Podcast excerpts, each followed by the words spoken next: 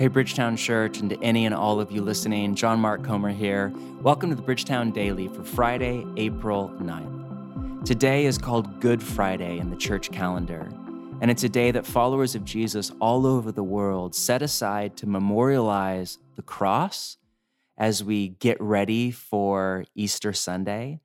But more than that, to get in touch with the emotional pain of Jesus on the cross and our own emotional pain for life east of Eden, as Steinbeck called it, a life with death and crucifixion and the Roman Empire and COVID 19 and injustice and compromise and complicity of religious leaders and economic fallout and unemployment and all that we feel over it in order to move through our emotional pain to Easter. Now, today we wrap up a week long kind of mini series on the Bridgetown Daily on contemplative prayer. We covered breath prayer and welcoming prayer and imaginative prayer. And to end, I want to I want to kind of talk about what I call Gethsemane prayer. Now, you will not find this in a book on contemplative prayer or from any one of the spiritual masters like Julian of Norwich or St. Teresa or St. John of the Cross or Henry Nouwen. Not at all. This is just out of my own life. And again, to repeat what we've said all week, it's not a technique, it's a template. It's not a technique to control prayer or God or an outcome or even get to a desired outcome with God or your own spiritual formation. It's just a template for you to open yourself up to God. You may find it helpful, you may not. Take it or leave it. But this is how I pray when I'm in a Good Friday kind of moment, when I'm sad or I'm upset or I'm feeling kind of emotional pain, and when I don't really know exactly how to pray. Now, I picked this up years ago in seminary in a lecture, actually, with Dr. Gerry Breshears on Matthew 26 and the Garden of Gethsemane. And it became kind of, I don't know, it stuck with me and it's become a template for how I pray when either one, I'm kind of just feeling sad or two, when I have a desire that I don't know what to do with. You ever feel that way? Um, either because I'm not sure if the desire is from Jesus or not. I feel this every time I release a book. I'm not really sure how to pray. There's a I have the desire for the book to sell a ton of copies. I don't know. Is that from Jesus or is that ego? Is that ambition? Is that greed? Is it all of the above? I don't. I, how, I every time I release a book, I struggle to know how the heck to pray or um, when I just don't know how to pray at all. Do you ever feel that way? Well, you are not alone.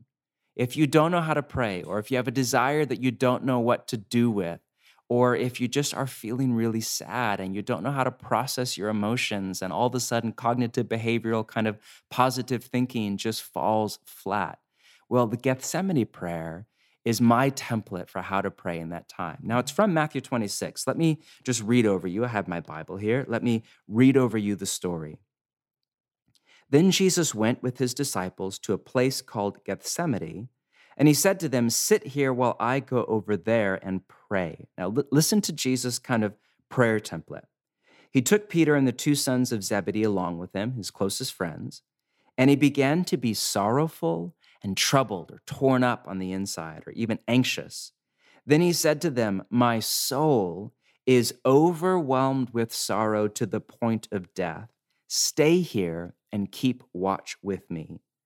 Going a little farther, he fell with his face to the ground and he prayed, My Father, if it is possible, may this cup be taken from me, yet not as I will, but as you will. And the story goes on. Notice Jesus gives God first his feelings, second his desires, and third his trust. Short word on each. First, Jesus gives God his feelings. Quote, My soul is overwhelmed with sorrow to the point of death. In Luke's version, we read, His sweat was like drops of blood falling to the ground, a rare medical condition where your heart is so overcome by emotional pain that it manifests in kind of bloody sweat in your body, kind of literally your emotional pain coming out of your pores. Medics write about it on the battlefield from soldiers before or after or a battle. It's that level of sadness, fear, emotional pain, grief, heartache Jesus is in touch with his emotional pain. And notice first, he just tells God how he feels. I feel not just sad, but I feel sorrowful and troubled and overwhelmed with all of it. I just, I can't take it anymore. Do you ever feel that way? He just tells God how he feels. He doesn't give himself a, a, slap on the cheek and snap out of it, or a buck up, or white knuckle, or stay positive. He just tells God how he feels. Then, second, he gives God his desires. Quote, My Father, if it is possible, may this cup be taken from me. Now, cup was a Jewish idiom or figure of speech in the first century, kind of for your lot in life. Um, it has an it has a positive connotation, as in Psalm 23, "My cup runneth over" in the King James, meaning my life is just so full and rich and blessed. I have more than I need, and I'm so grateful. But the cup also has a negative connotation. Jesus is referring here to his death on the cross, that's just a few hours away. Your cup is your lot of life. It's kind of your suffering or your cross to bear that's just a part of your life or a part of your body or a part of your calling before God. For my lovely wife, T, a part of her cup is living with Lyme disease and chronic illness. For my sister, Elizabeth, it's raising a beautiful daughter, my niece, Birdie, who was diagnosed with infantile spasms as a one year old and now is basically special needs and has a life of kind of some hardship before her. For my brother in law, Tano, right now, it's recovering from COVID 19 and illness in his own family. For you, it's any number of things. We all have our cup. We all have our suffering, our kind of lot in life. And, and sometimes it's just something we have no control over. But other times it's something that we have a say in. For example, for Jesus, whether or not to go to the cross whether or not to stay in the role of leadership, whether or not to stay in a marriage, even when it's hard, whether or not to stay in a community or relationship, even when it's not the most fun, whether or not to take revenge on somebody when you really want to, but you know it's not the way of Jesus. And if you're anything like me, when you have desires and your desire is just to get rid of your cup, if I could flip a switch and just get rid of all suffering in my life and all hardship, I would do it in a minute. And Jesus has that same feeling. Just let the gravity of the story sink in.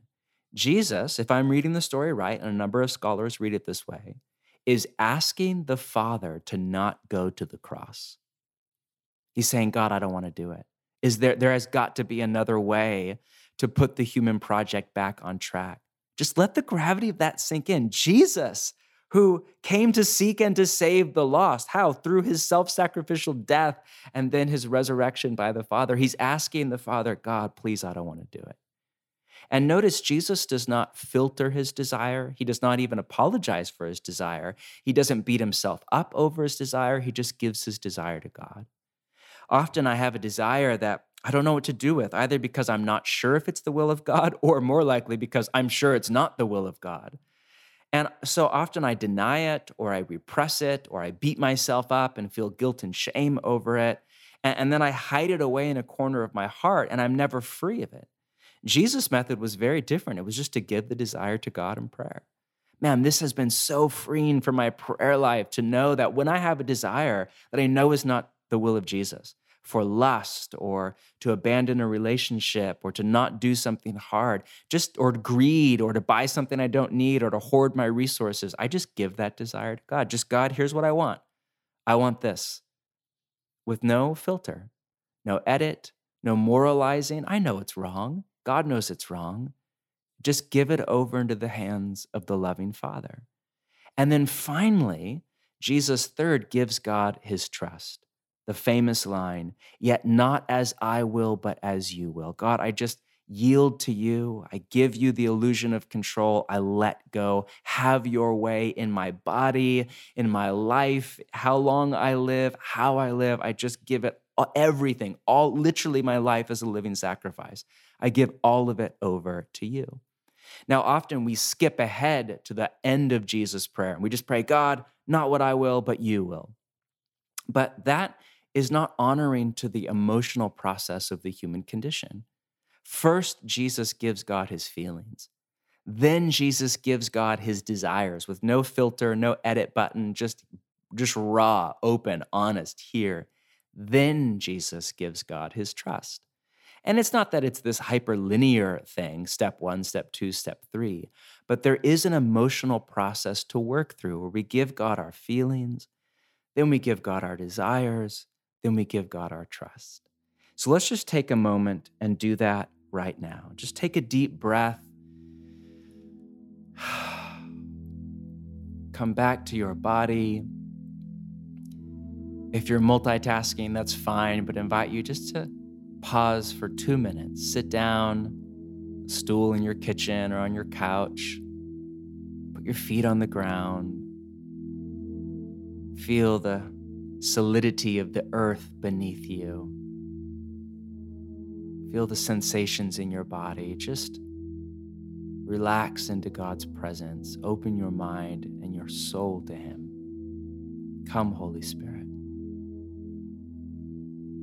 Now just take a moment and give God your feelings. Just tell God how you're feeling happy, sad, scared, stressed, confused, angry, numb, indifferent.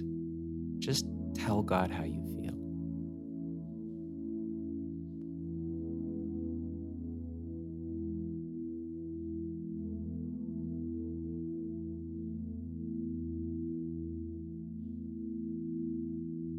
Now, just take a moment and give God your desires. Just tell God what you want today or in this season of your life. And you don't really need to edit or filter. You know which ones are not the will of God. Just give them over to God as a, a means of confession or repentance or humility or Lord, have mercy. Just give God your desires.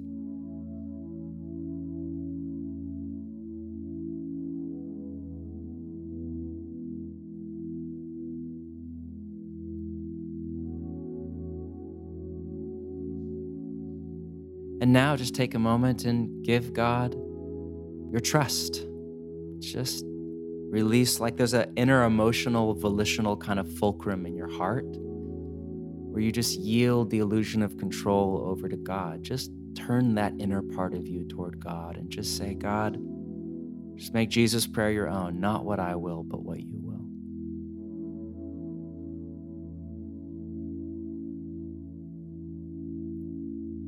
live in that freedom, and that joy, and that peace, and that love. To end our week together as we move towards Sabbath, and I can't wait for Easter Sunday together online.